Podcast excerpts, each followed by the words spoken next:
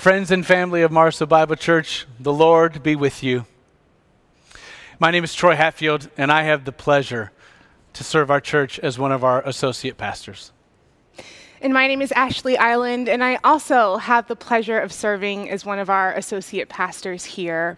And before we go any further, we want to invite you to engage wherever you are as freely as possible. We know some of you are joining us for the very first time, and to you we say welcome. Mm-hmm. And whether you're alone in your home or watching with friends and family, we know there might be other distractions or needs that you are attending to. And so engage and lean in with us as uh, makes sense for you and your family, but know that we are with you in spirit and are so looking forward to journeying this Christmas Eve together. Yeah. I'll be honest. One of the phrases that I hope I use very sparingly over my remaining days on earth is this phrase This is not the way it's supposed to be. And yet, I'm going to use it again right now. This is not the way it's supposed to be. Mm. Ashley and I alone in an empty room teaching for Christmas Eve. Um, so we are desperate to be together again in a fully realized physical way. Uh, but I want to say that we are so grateful for the number of people who have made a contribution to this service tonight. You're going to see a wide range of faces and people who have invested time and energy and care into helping to create and lead a service for us. And so, in that way, I'm so filled with gratitude mm. and excited about what we get to do together. And so, as we already said, engage as you can, enter deeply with us, and come let us adore Him.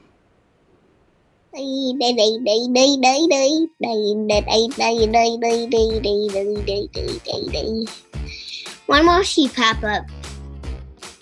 What is your favorite part of the Christmas story? I don't know. I, I really like his imaginations though of like what things could be like one quick question. When you say Christmas story, do you mean the movie or the Bible story? Oh, that's really that's a good clarifying question. Yeah, the uh, the Bible story. That's right? what I thought. Joseph. That's Joseph. Who's Joseph? He, he's, he's Mary's friend. True. They're good friends. Mary rode on a donkey. I think that's a little silly. Um, and then I think that might be my favorite part of the story. Why? Baby Jesus. Baby Jesus is your favorite part? Yeah. And the baby animals. The baby animals? All of it. Would be kind of cool to like be in that barn and just sharing mm-hmm. like so yeah. much joy and laughter with like Christ. It's so cool. Yeah. I think that would also be my favorite part because it also reminds me of togetherness. It's like a couple different people and they're all together and it's kind of like family and friends. How uh, Jesus just was born, how um, Mary, she knew that he was going to be a king, but when he like was born, a lot of he was just a small baby, and it took a lot of faith for people to realize and think he's our savior and uh, the Messiah. So I wonder if you have a least favorite part of the story. Uh, where the shepherds watch over their robots, and he was the king, and he wants to take Jesus, but he does not become the king. Mm-hmm. Do they get him? Nope. Nope. It ends like when like Jesus is born, but it doesn't say like when like King Harold like sent people to go find Joseph and Mary, and then they had to like travel away from Bethlehem. Mm-hmm. Yeah, it was like when Jesus was young, like in the Star that movie that we watched. It was like there was like a king and stuff. It's not really I don't like it, but I've sort of mad at the people when when they couldn't stay in the hotel. How do you think this Christmas will be uh, different than uh, other Christmases? The thing for me is that probably different for me is that usually my uncle Chris would come over for Christmas, but because of coronavirus, he doesn't want to fly, and it would take him two days to get here. So we came over a couple weeks ago, and we did all the stuff we usually do, and um, yeah. And now we won't see him on Christmas, but we'll FaceTime him. I don't think we'll go outside because um, if you go outside because of COVID and neighbors are out there, you might want to stay inside because it gets very cold on Christmas. This year we get to celebrate it with the fishies. Fish! Because last year I got a space set instead of a fire set. Okay. Back to the Legos. Yeah, that's right. That's right. Well, I know for sure me and my mom are gonna bake, bake cookies for Santa. I know that for sure. Um, I just I think Christmas might feel a little bit smaller, um, but I know I'll still have fun this year. What are you hopeful for this Christmas, Carter? Um, that the Zoom servers don't crash. Good word. That's good. Maybe to have a good Christmas. Oh, to have a good Christmas. Yeah. I'm not really into using Lego sets that much, but I really like to build them, so I'm hoping for big ones. If we can be with the rest of our family because this year we might have to do a Zoom. What are you most excited for for Christmas? Steve family making snowmen. I'm really hopeful that um, that the virus will start to decline in numbers and that we'll start to see more like extended family and just be able to go out without having to wear masks and that's kind of my hope for for it. A puppy? A puppy? Get out. What kind of puppy? I don't know. Just a puppy? What would you name your puppy? Rose. Actually, I asked Linda for a lightsaber. You asked for a lightsaber. A hoverboard? So, um, How about you, Aria? American Girl doll. American Girl doll. Snow mostly. Snow. Abby to be able to, well, Abby or dog, to be able to jump around in the snow. Seeing my cousins at grandma's house. Yeah. Does grandma live near or far away? Far away. Baby. He wants to be a man. You want to be a man? I want Elsa clothes. I want Elsa costume. I want baby Juma. Do you want to be a man like your dad? Yeah. Um, my toy bag, please. If you want to say Merry Christmas to the community, I can be quiet and you can say Merry Christmas. nah. Okay. Fair enough. Fair enough.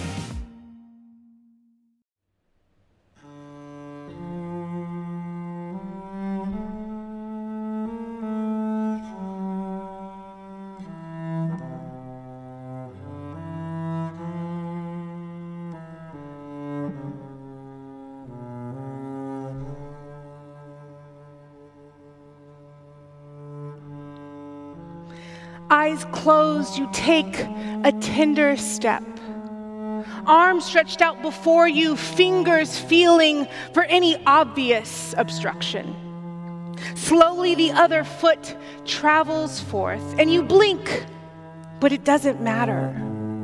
The darkness is so thick you can hardly tell whether or not your eyelids are strained wide or squeezed shut arms now to the side, your wrist jams into the wall, and at the very same time, a pain pierces the arc of your foot. Yes, a Lego. Muffled and muted cries escape sharp as inhales as you back into the edge of the bed. And now your shin has fallen prey. This is what it's like to brave the darkness to walk it cautiously, unaware of what lies before or beneath us.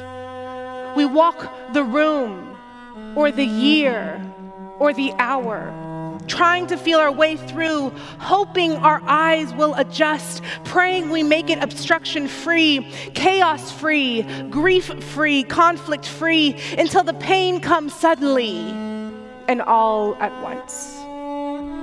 If only we had just a little bit of light to show us the way. If only there was light for our divisions and destructive ways, light for our sin and our sincerely shallow love for one another, light for all of our puffed up pride and ways in which we fight, protect, and hide, light for the widow, orphan, unborn, light for the single parent whose heart is torn between paying rent or buying bread, light for the stranger without a friend. Light for the homeless who shiver now, light for the hungry whose stomachs loudly growl in desperation, light for the sick, light for the neighborhoods we dare not visit, light for the policeman, pastor, nurse. Light for all the helpers who themselves hurt. Light for all the parents who are in a bind. Light for the kids who long for recess time for families oh so far away who we haven't seen in what feels like a million days. Light for the prisoner and the thief, light for the system that targets these, light for generations of slavery sting, for our current day injustices that persist while we gladly sing hallelujah. Light for the anxious hearts that we hold, the fear that we feel, this bone chilling cold of emptiness. Light for our sadness, light for our anger, our depression, our madness, light when we just don't have it in us, light for what we've now become. Is there one? Is He the one? The people then who walked in darkness, a switch was flipped and blinding light shone hope and goodness and finally pierced their seemingly never ending night. Those who dwelt in a land of deep, deep darkness, on them, no, on us, on you, on me, on we. Open your eyes now, we can finally breathe. For unto us this light this light broke through.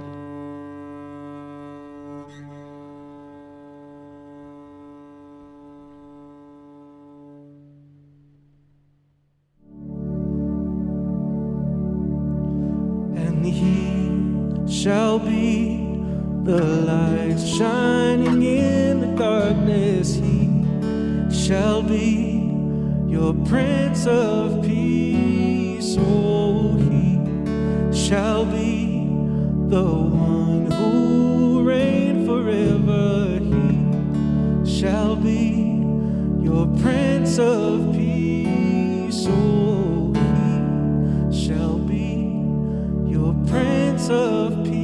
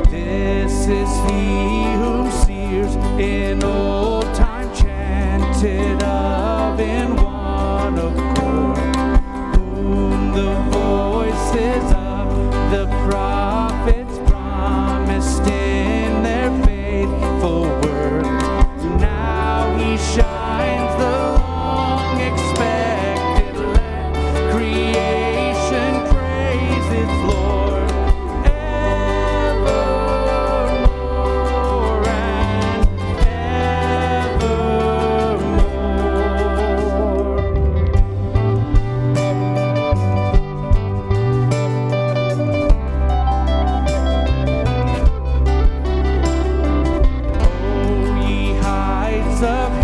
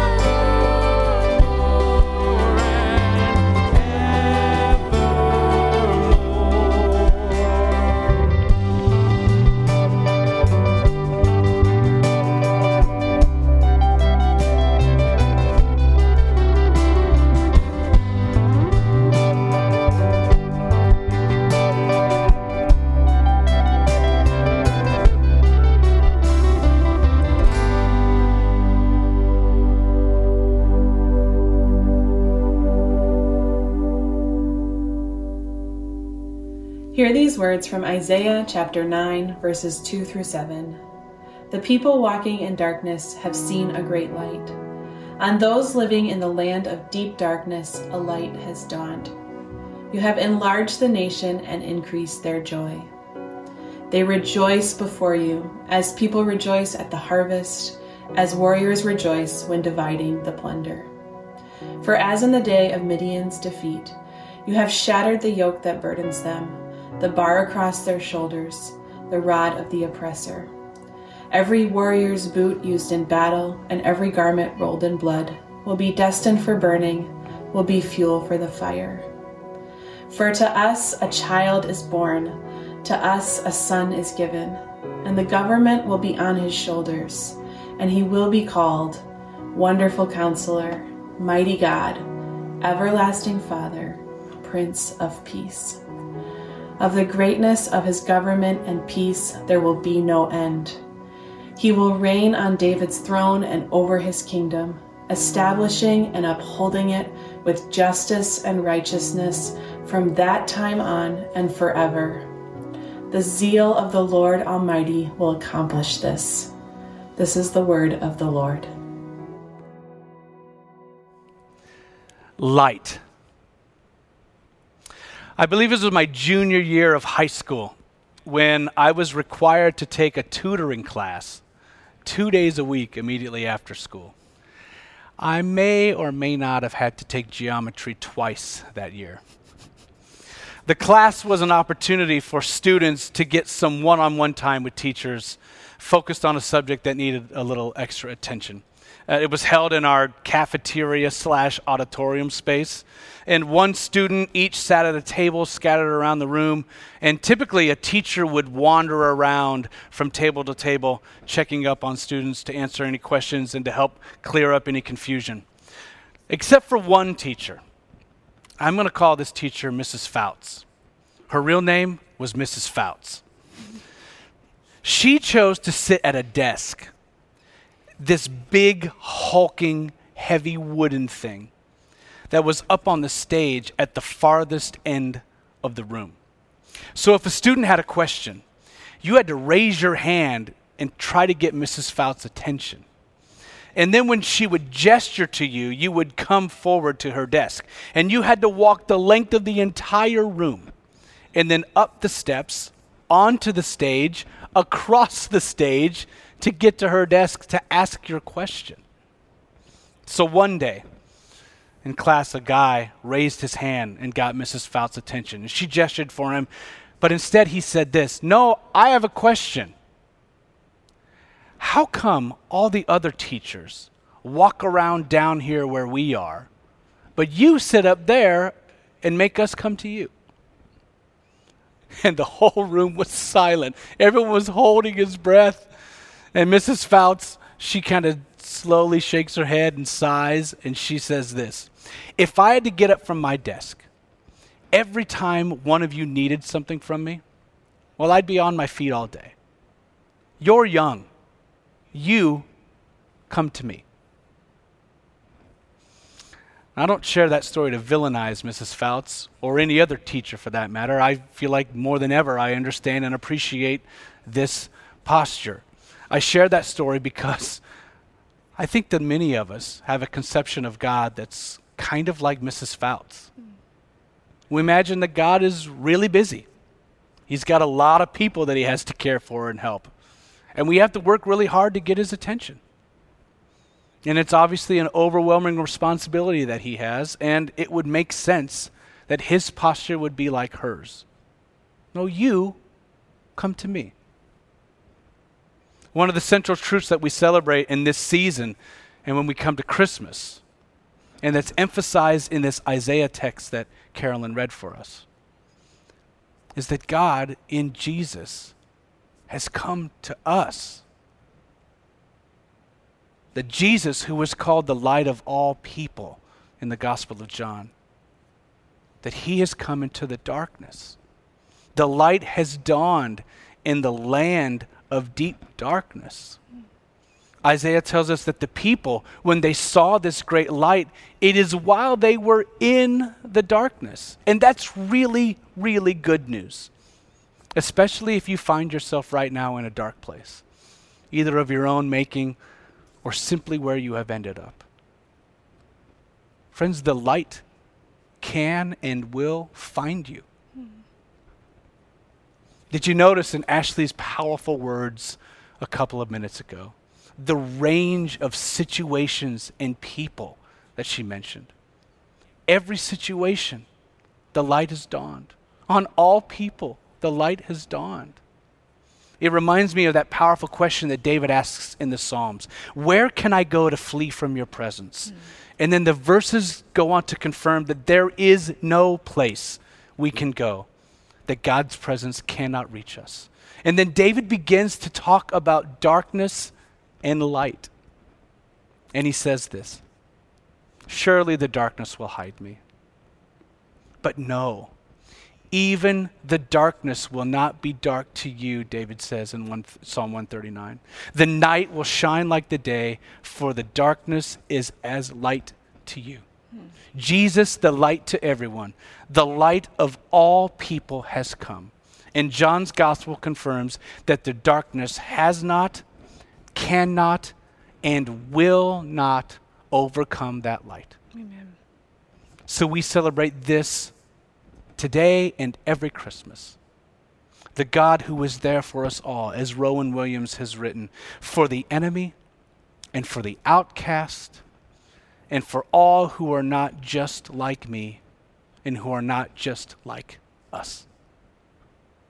This Advent season might begin in the dark, but it doesn't remain there because the light pierces the darkness. The heart of this season in the words of Fleming Rutledge, is the proclamation that God did not remain where he was, mm. High above the misery of his creation. But God came down incognito into the midst of it. Thanks be to God.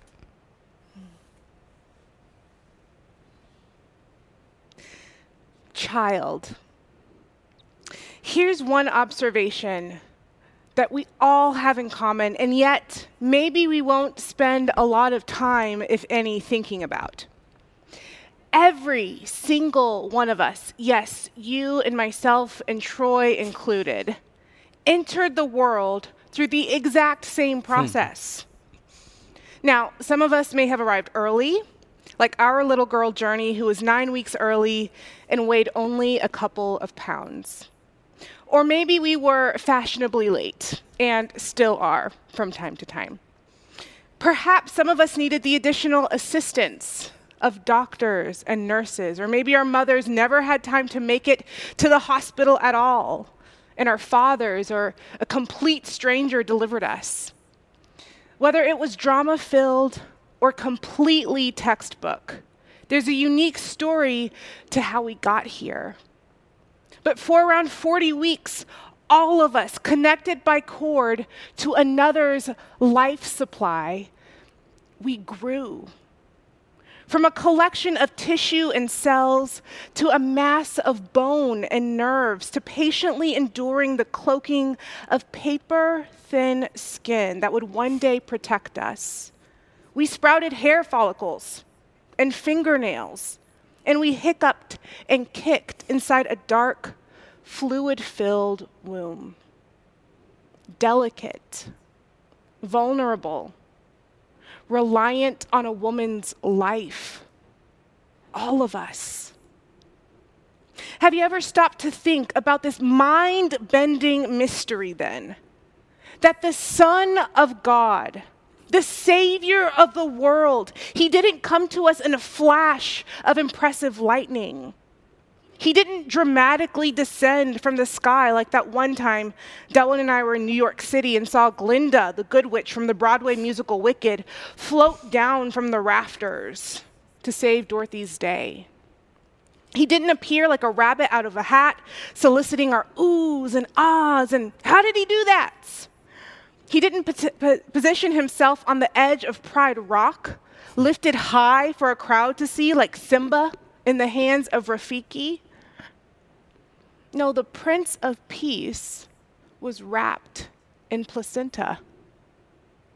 He chose from obedience to the Father and out of lavish, radically incomparable love for us to journey the slow, dark, uncomfortable road of growth in the womb.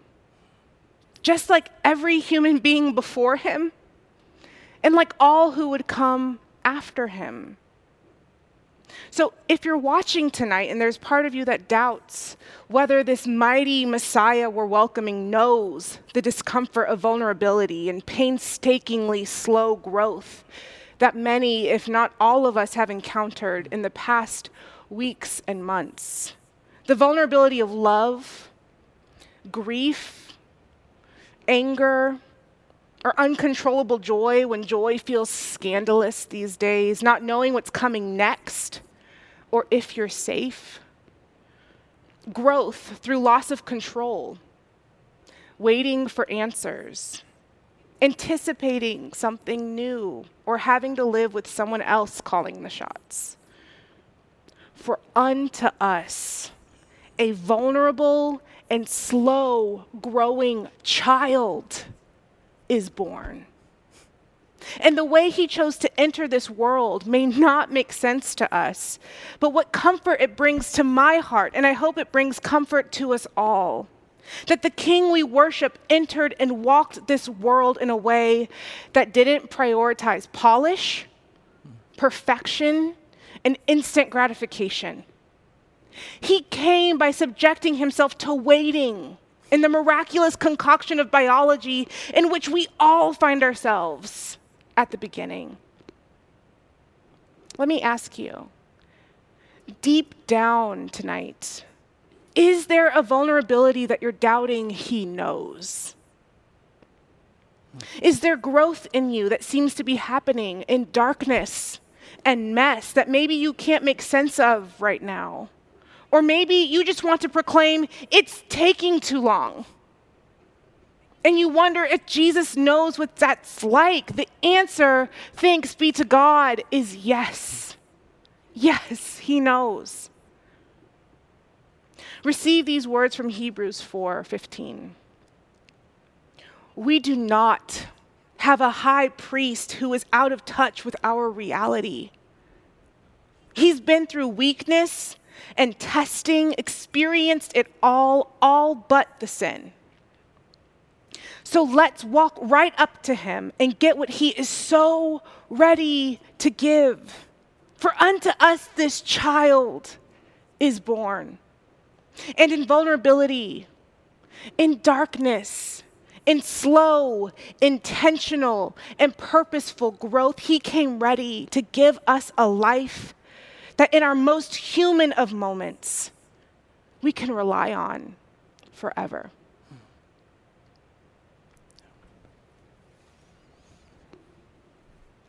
Peace. There's a word at the start of Isaiah 9 that I bet most of us would be surprised to find. See if you can listen and spot the unusual word. Verse 1 begins like this Nevertheless, there will be no more gloom for those who are in distress. Did you hear an unusual word? Gloom? That's in the Bible. It seems like the kind of word you'd be more likely to find in a Harry Potter book than the Old Testament, doesn't it? But what Isaiah is doing here is he's setting a scene. He's setting up a scene of dis-ease in brokenness, but he's also setting up a scene of promise. And it's a promise for peace. This child will usher in a brand new reality, a reality defined by a new kingdom. And in verse 7, it says, a peace that will never end. Mm. It's a time when the yokes placed upon the people will be broken when the burdens will be lifted. It's a promise that calls to mind an invitation that Jesus, as an adult, will eventually make to his people. In Matthew 11, come to me, all of you who are burdened and who are weary, and I will give you rest. And then he says, For my yoke is easy, hmm. and my burden is light. This is also a time when even the elements of war, when boots and garments, they will be transformed for the good of all people. They'll be fuel for a fire. And this promise echoes this earlier spot in Isaiah in chapter 2 when we find that the disputes of the people that they're finally going to be settled by God, the true and the wise judge. And so they're not going to need things like swords and spears anymore. And so they will be reshaped into tools that are good for all people, into plows and into pruning hooks. And these are all images of this peace that will come to rule and define the world. Doesn't it sound amazing? And do you, like me, find yourself feeling a little impatient for peace? Wondering, as Ashley just said, why is it taking so long? Do you find yourself getting emotional when you watch Charlie Brown Christmas and Linus is retelling the Christmas story and he moves to that final line and on earth, peace and goodwill toward men? For those of you who are crying out, How long, O Lord? Be comforted by these words in 2 Peter chapter 3. The Lord is not slow. Mm. He is not slow in keeping his promise, as some understand slowness. In Isaiah, he goes to confirm this even more, right at the very end of verse 7. And it says, The zeal of the Lord Almighty will accomplish this the peace that we all long for, though already ushered in by this child, it will one day eventually be fully realized, and the Lord will do it. It's not ultimately up to us mm. to make peace happen, it is a gift. It's a gift to us from our good and generous God. That angel greeting that Linus tells us about the one that pronounces peace and goodwill to all humanity. Notice this that the angels begin their greeting with worship. Glory to God in the highest heaven, they say. I love the way that the Jesus Storybook Bible tells this story. It says that the angels encourage everyone to give all of their hoorays. We don't make peace happen. We don't make peace be actualized in our world. No, we simply worship the one who promises and who embodies that peace, the one who takes away the gloom of the world. Because we understand worship to be a pathway to encountering the Prince of Peace. Because Jesus, as Rowan Williams reminds us, he wants our hearts our hearts that will and can rejoice gratuitously and beautifully in all that He has done, in all that He will do, in all that He is currently already doing. And so we turn now to worship together. And as an embodied expression of our worship, we light candles during this season. So, in these next couple of minutes, Jamie and our kids' ministry is going to lead us in this practice. So, for those of you who grabbed a Christmas Eve in the box, this would be a time for you to take those candles. And as we get to lighting the Christ candle, consider lighting those candles with us. Take heart, friends and family of Mars Hill Bible Church, of the increase of Jesus' government and of his peace, there will be no end. The zeal of the Lord Almighty will accomplish this. Thanks be to God. A candle is burning, a flame of hope, warm and bright in the darkest of night.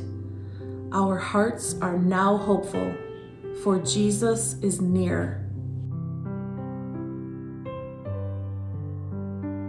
A candle is burning, a flame of peace, a beacon to signal that Jesus is coming to show us the way and bring with him abundant peace. A candle is burning, a flame of joy, a warm glow to welcome brave Mary's new baby boy. God's promise of joy to an expectant world. A candle is burning, a flame of love, strong and sure. God's love will endure forever. Deep love like the ocean, steady as the tide. Great love which comes to us with open arms wide. A candle is burning for Jesus Christ has arrived. The fullness of God dwells in this one precious child.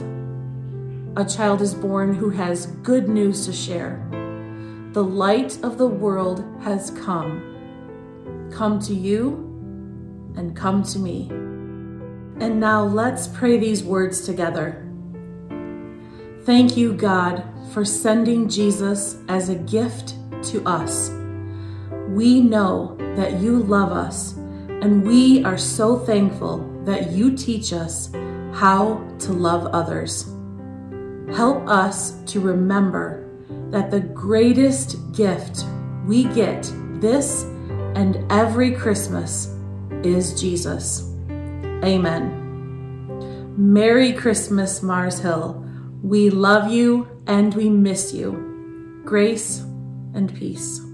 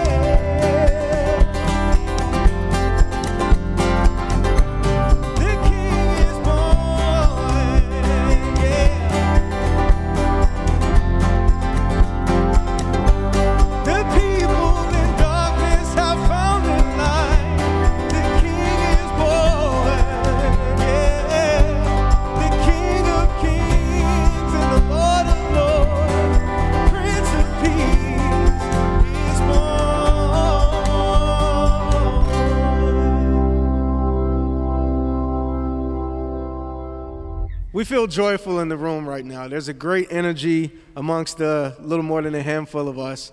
And uh, we want to end tonight, or the second to last thing that we'll do tonight, we want to sing about joy. So if you're not already standing, I want to invite you to stand up from your couch, even if you got your comfy Christmas PJs and a cookie in hand, and let's sing this Christmas classic, Joy to the World. Here we go. One, two, one, two, three.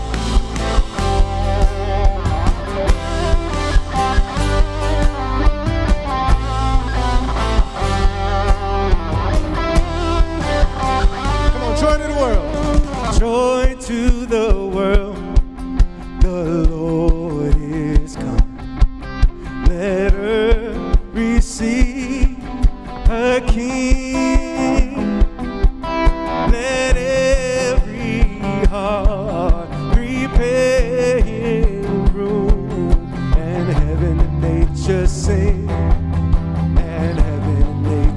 Nature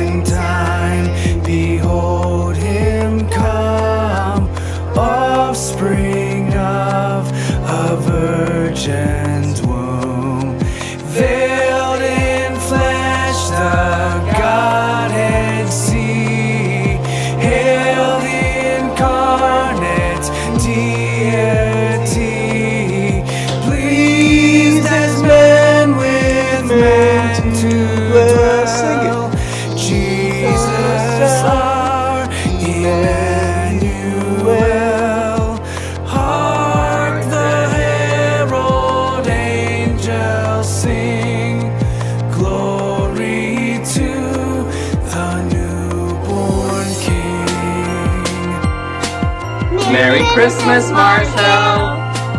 Merry Christmas, Mars Hill. Merry Christmas, Mars Hill. Hail the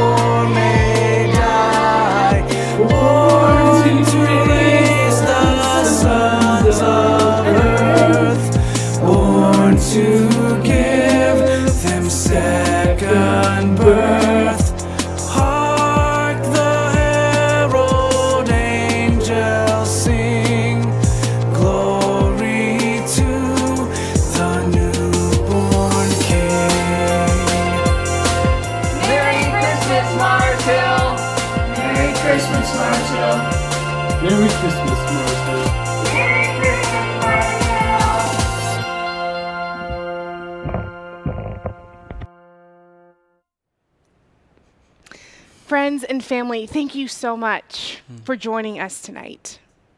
We miss you. Hmm. And as we ready ourselves to wind down from the day and wake up to the joy and hope of Christmas morning, wherever you are, if you're willing and able, would you open your hands to receive this blessing inspired by the book of Titus?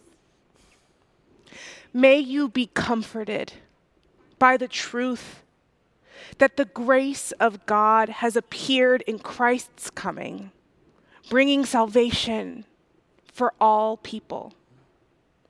May you continue to hold on to this blessed hope of our great God and Savior, Jesus Christ, who came to redeem us from brokenness and affliction.